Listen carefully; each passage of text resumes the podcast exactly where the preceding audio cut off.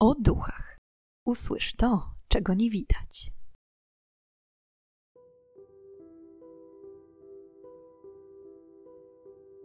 Witam i pytam, czego dusza pragnie. Strasznie miło mi gościć Was na moim kanale.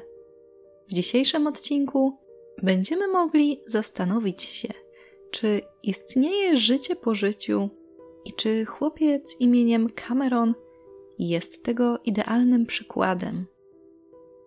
Czy malec faktycznie od pierwszych dni swojego życia pamiętał to, co działo się w jego poprzednim wcieleniu?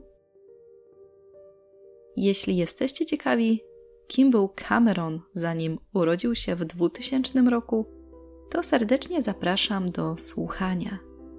Rozsiądźcie się wygodnie i zaczynamy. 23 sierpnia 2000 roku w Glasgow, największym mieście Szkocji, na świat przyszedł drugi syn Normy Macalay oraz jej partnera. Norma jednak wychowywała dzieci sama. Chłopiec otrzymał imię Cameron. Dziwne sytuacje w życiu rodziny zaczęły się bardzo szybko. Mianowicie kiedy tylko Cameron zaczął mówić w wieku około dwóch lat. Według jego mamy, początkowo słowa nie mające większego sensu, a z czasem pełne zdania, które wypowiadał, przyprawiały o gęsią skórkę. Cameron bez przerwy opowiadał o białym domu, widoku na morze, który rozciągał się za okien i o tym, że owy dom stał na wyspie Barra, znajdującej się na zachodnim wybrzeżu Szkocji. Norma była zaniepokojona tymi informacjami, ponieważ ani ona, ani nikt z członków rodziny Makalej nigdy nie byli na tej wyspie, ani nie mieli z nią żadnego związku.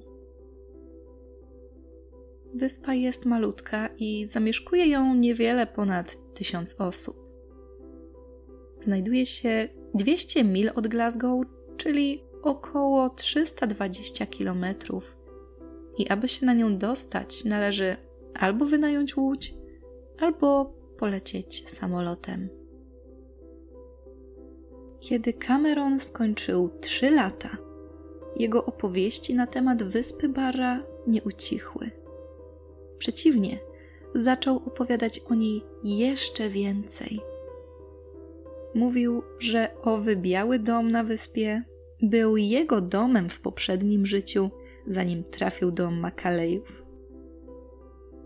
Opowiadał, że w tamtym życiu również miał na imię Cameron i że w domu razem z rodziną mieszkał czarno-biały pies, podobny do tych rasy Border Collie, a w okolicy widać było samoloty lądujące na plaży.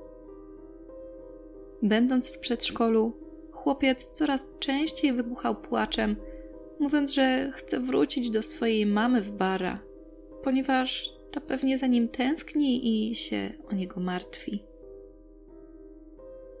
Mając pięć lat, mówił Normie, że jego poprzedni ojciec nazywał się Shane Robertson, ale jego wujek i brat Shane'a czasem nazywał go Shane'em, a czasem Seanem. Kiedy Norma zapytała, czy mogłaby się spotkać z jego poprzednim tatą na wyspie Barra, chłopiec odparł, że to niemożliwe, ponieważ jego ojciec nie żyje. Zmarł w wypadku samochodowym, kiedy wyszedł na jezdnię i niezauważony przez kierowcę został śmiertelnie potrącony. Cameron zapamiętał samochód sprawcy jako zielono-szary lub zielono-srebrny. Poza tym, Cameron bardzo szczegółowo opisywał wygląd swojego poprzedniego domu. Mówił, że posiadał on trzy toalety. Na zewnątrz domu zawsze było ustawionych wiele pudeł, a wewnątrz domu posiadał pokój dzielony z trzema braćmi podczas gdy pozostałe należały do jego rodziców i trzech sióstr, z których jedna miała na imię Lindsay. Uwielbiał grać z nimi w berka. Często wspominał również o pływaniu w basenach skalnych, rodzinnych wycieczkach i wakacjach.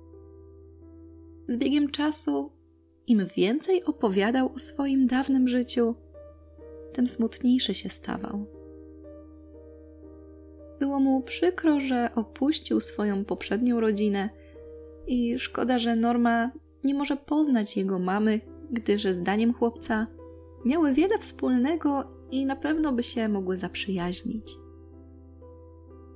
Mówił także, że mama z poprzedniego życia była piękna. Miała długie, brązowe włosy, które pewnego dnia postanowiła ściąć na krótko. Cameron często płakał, mówiąc, że chciałby, aby mama go zobaczyła i wiedziała, że wszystko z nim w porządku. Wspominał, jak bardzo lubił w wolnym czasie spacerować z psem na plaży w pobliżu domu. Norma była bardzo zaniepokojona słowami syna. I choć wiadomo, że dzieci w tym wieku często wymyślają różne historie, tworzą niewidzialnych przyjaciół czy kłamią, to Cameron odróżniał się od tych reguł, ponieważ miejsce, o którym opowiadał, istniało naprawdę.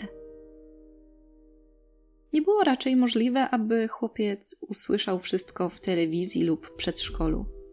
O ile sama wyspa mogła być kiedyś pokazana w telewizji, o tyle nie pokazano by czyjegoś prywatnego domu. Poza tym ogrom szczegółów, które utkwiły w głowie Camerona, utwierdzały normę, że to nie jest zwykła dziecięca wyobraźnia. Zmartwiona kobieta postanowiła poszukać pomocy u specjalistów. Zabrała Camerona do psychologa dziecięcego, Chrisa Frencha, będącego jednocześnie badaczem zjawisk nadprzyrodzonych i reinkarnacji, którego zadaniem jest obalanie teorii paranormalnych i szukanie racjonalnych wyjaśnień. Pierwsze, co Chris przekazał Normie, to to, co ona sama już dawno wiedziała, mianowicie, że w tym wieku dzieci często wyobrażają sobie swój własny świat, w którym się zatracają. Ponadto Cameron był już w takim wieku, że niejednokrotnie na pewno sam surfował po internecie i oglądał różne programy telewizyjne. Jednak z biegiem czasu psycholog zaczął dostrzegać podobieństwa w historii Camerona do dzieci, które podejrzewa się o przeżycie reinkarnacji. Miało to związek z tłumaczeniem Camerona, jak zakończył poprzednie życie i rozpoczął obecne. Chłopiec opisał, że w pewnym momencie nagle jakby wpadł do wielkiej czarnej dziury i po wyjściu z niej był już u Makalejów. Mimo opowieści chłopca, lekarz nie był do końca przekonany, że to, co mówi, jest prawdą i przystał przy swoim, twierdząc, że Cameron jednak ma swój wymyślony świat w głowie i próbuje tym samym przekonać wszystkich, że jest wyjątkowy. Norma nie była zadowolona z takiego tłumaczenia, przez co postanowiła sięgnąć rady jeszcze jednego specjalisty. Tym razem udała się do pani doktor Karen Majors, która również specjalizowała się w psychologii dziecięcej i ich wyobraźni. Po szczegółowej rozmowie z Cameronem, doktor zaczęła wymieniać Normie ogrom różnic, jakie dostrzegła w chłopcu, porównując go do innych swoich pacjentów. Mówiła, że dzieci w jego wieku, mimo wymyślania przyjaciół i sytuacji, są całkowicie lub choć po części świadome, że to, co mówią, nie jest prawdą. Zdają sobie też sprawę, że zmyśleni przyjaciele są widoczni tylko dla nich, a miejsca, o których myślą, nie istnieją naprawdę. Inaczej jednak było z Cameronem. On był święcie przekonany, że to, co mówi, było prawdą i że faktycznie mieszkał kiedyś w białym domku na wyspie Barra. Po tej wizycie Norma była rozdarta. Nie wiedziała, która opinia lekarska jest tą prawdziwą. W 2005 roku informacje o dziwnym przypadku Camerona Macaleya przedostały się do lokalnych mediów, które popchnęły je dalej. Dzięki temu w 2006 roku o chłopcu dowiedziała się firma planująca nakręcić w Glasgow film dotyczący reinkarnacji. Uznali, że historia chłopca idealnie nada się na tego typu film i postanowili skontaktować się z rodziną. Spotkali się z Cameronem i Normą i po szczegółowym wywiadzie byli pewni, że to jest to, co chcą pokazać w swoim programie. Zaproponowali rodzinie, że sfinansują im podróż na Barrę, aby na własne oczy zobaczyć dom, o którym Cameron mówił niemal od urodzenia. Zanim jednak wyruszyli w podróż, kanał telewizyjny zadzwonił w jeszcze jedno miejsce – mianowicie do Wydziału Studiów Percepcyjnych na Uniwersytecie Virginii, prosząc o wzięcie udziału w programie Iana Stevensona, pioniera badań nad reinkarnacją.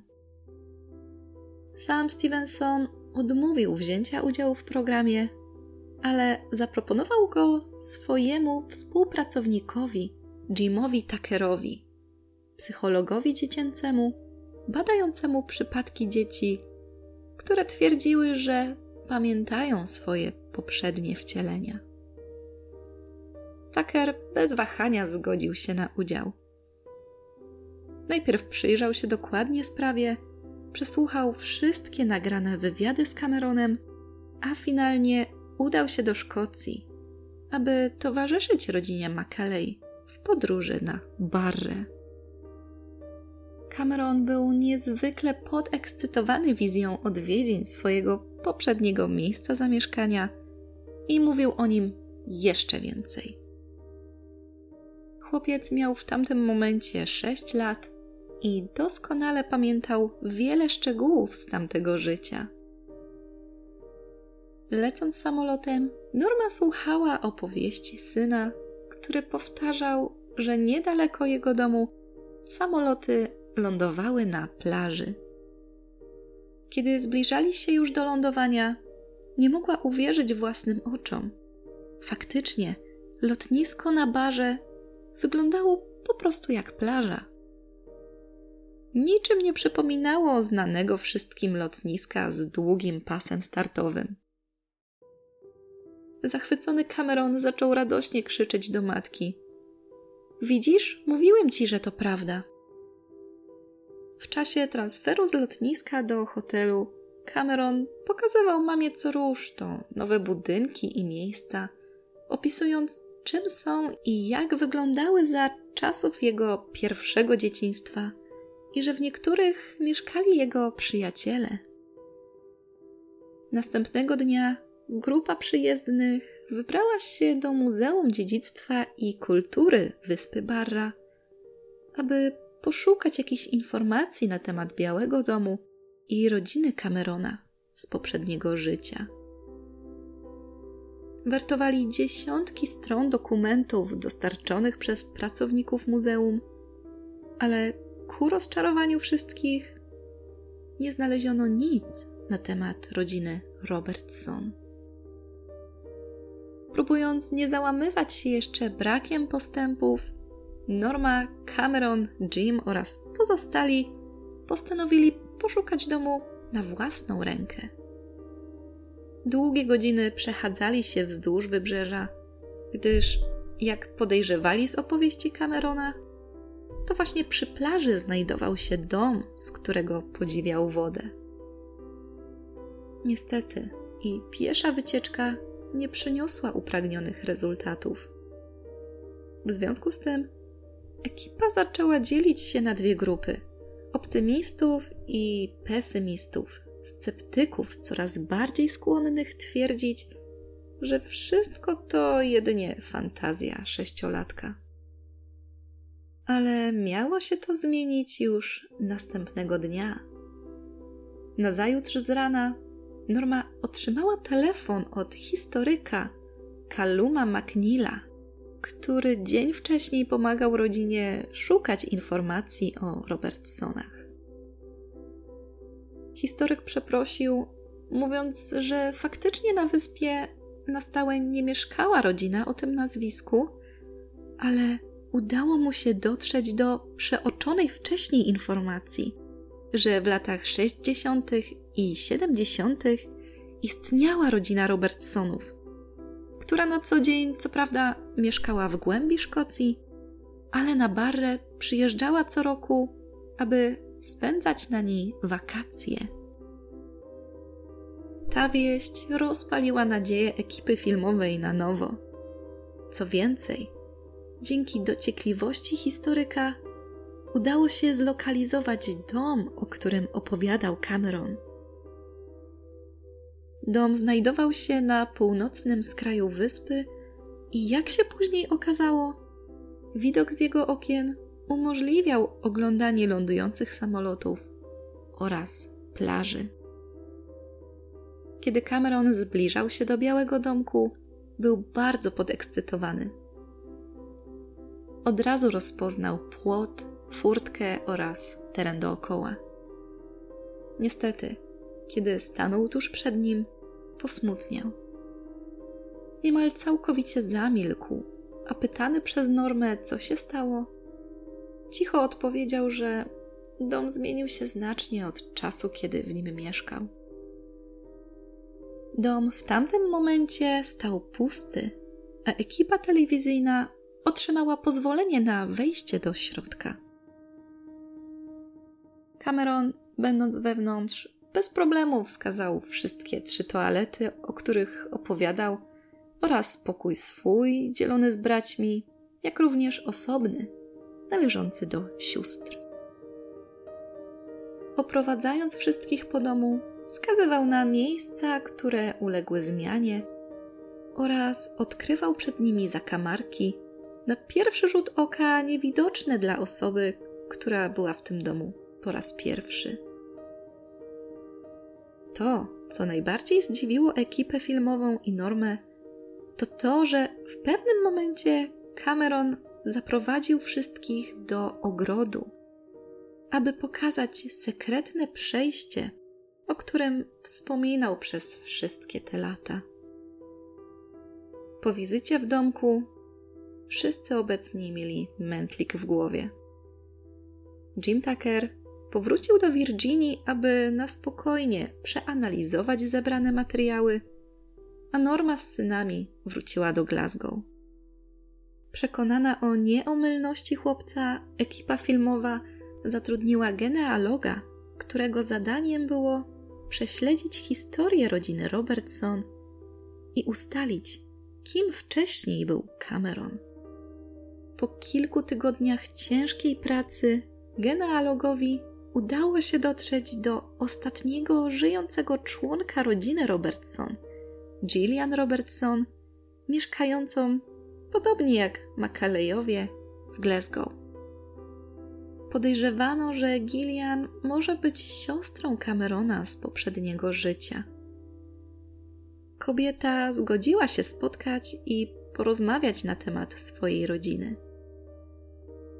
Sam Cameron wspomniał, że Gillian była bardzo mała, kiedy on mieszkał w białym domu na wyspie. Kobieta, pokazując albumy rodzinne, potwierdziła, że mieszkał z nimi czarno-biały pies rasy Border Collie. Ale niestety nie kojarzyła, aby ktokolwiek zginął w wypadku samochodowym. Powiedziała też, że jej ojciec nie nazywał się ani Shane, ani Sean. Nie wiedziała też nic o dziecku, które miałoby umrzeć przedwcześnie. Gillian nie potrafiła powiedzieć nic więcej na temat swojej rodziny, co mogłoby przybliżyć zainteresowanych do rozwikłania zagadki Camerona.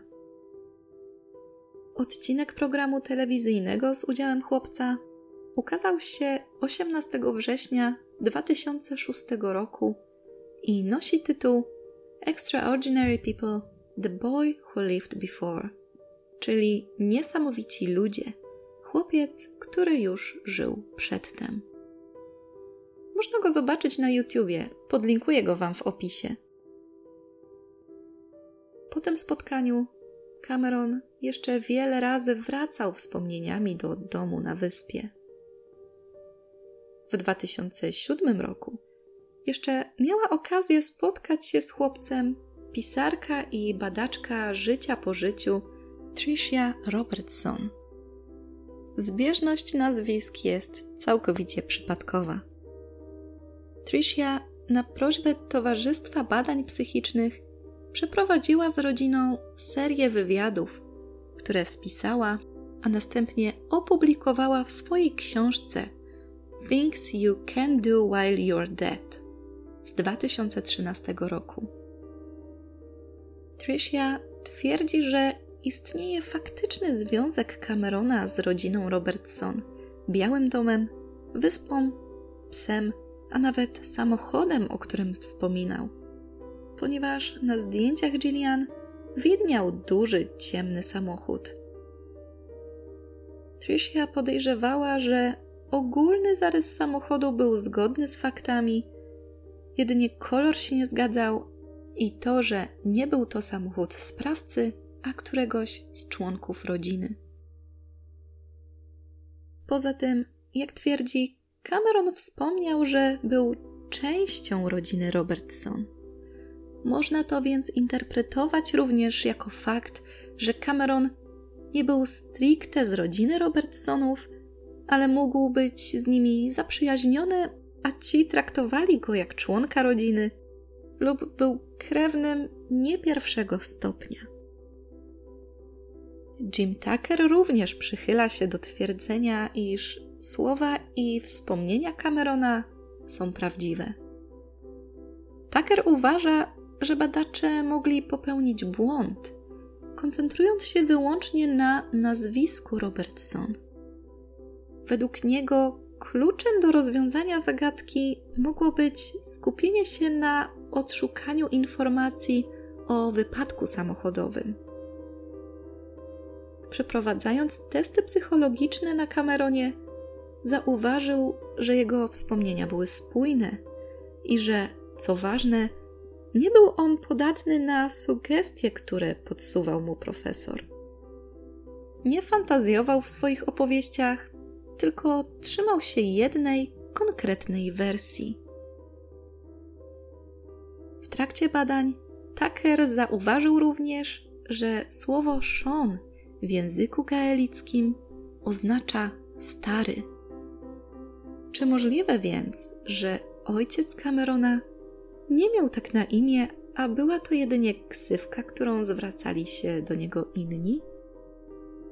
Ostatnim tłumaczeniem, jakie podsuwa Tucker, jest to, że obecne wcielenie Camerona jest jego trzecim lub którymś z kolei, przez co poplątały mu się fakty z poprzednich żyć. Z biegiem lat Cameron mówił coraz mniej o poprzednim wcieleniu, a wspomnienia zaczęły się rozmywać. Aktualnie podobno Cameron wiedzie zwyczajne, spokojne życie i nie pamięta już nic z wyspy Barra. Jaka więc była prawda? Miejmy nadzieję, że kiedyś uda się rozwikłać tę fascynującą zagadkę.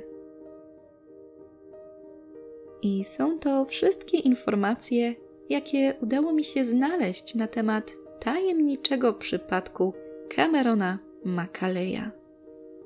Ta sprawa niezwykle mnie wciągnęła i skłoniła do przemyśleń na temat reinkarnacji. Jestem w stanie uwierzyć, że Cameron mówi prawdę i że, tak jak podejrzewa Jim Tucker, życie na wyspie Barra było którymś z kolei przez co mógł pomieszać swoje wspomnienia. A jakie są Wasze przemyślenia? Jak zawsze, zapraszam do komentowania. Dziękuję wszystkim wspierającym kanał i stawiającym wirtualne kawy. Jeśli ktoś z Was również ma ochotę dołączyć do tego grona, to zapraszam. Link pozostawiam w opisie. Dziękuję Wam za dziś i już teraz niezmiernie miło jest mi zapowiedzieć kolejny, niecodzienny jednak tym razem odcinek podcastu o duchach, który z racji Halloween będzie poświęcony Waszym pytaniom do mnie. QA pojawi się w piątek o 19. Tym razem wyłącznie na kanale YouTube. Wszystkich zainteresowanych zapraszam do oglądania. Życzę Wam udanego tygodnia i do usłyszenia